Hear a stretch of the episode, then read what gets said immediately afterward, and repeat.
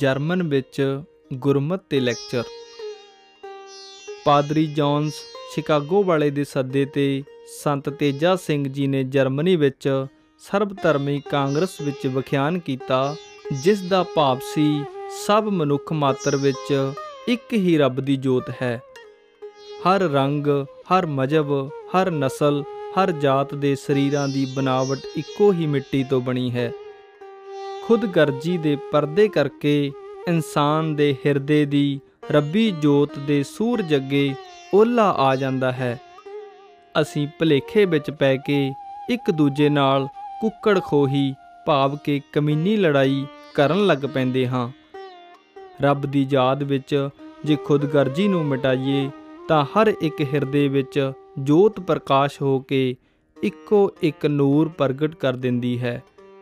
ਇਸ ਸੋਝੀ ਬਿਨਾ ਦੁਨੀਆ ਵਿੱਚ ਕੋਈ ਵੀ ਪੱਕਾ ਅਮਨ ਚੈਨ ਨਹੀਂ ਹੋ ਸਕਦਾ। ਇਹ ਸੁਣਦਿਆਂ ਇੱਕ ਜਰਮਨ ਪ੍ਰੋਫੈਸਰ ਕਿਸੇ ਖਾਸ ਰੰਗ ਵਿੱਚ ਉੱਚੀ ਉੱਚੀ ਕਹਿਣ ਲੱਗਾ this is the thing we want ਸਾਨੂੰ ਇਹੋ ਗੱਲ ਲੋੜੀਂਦੀ ਹੈ।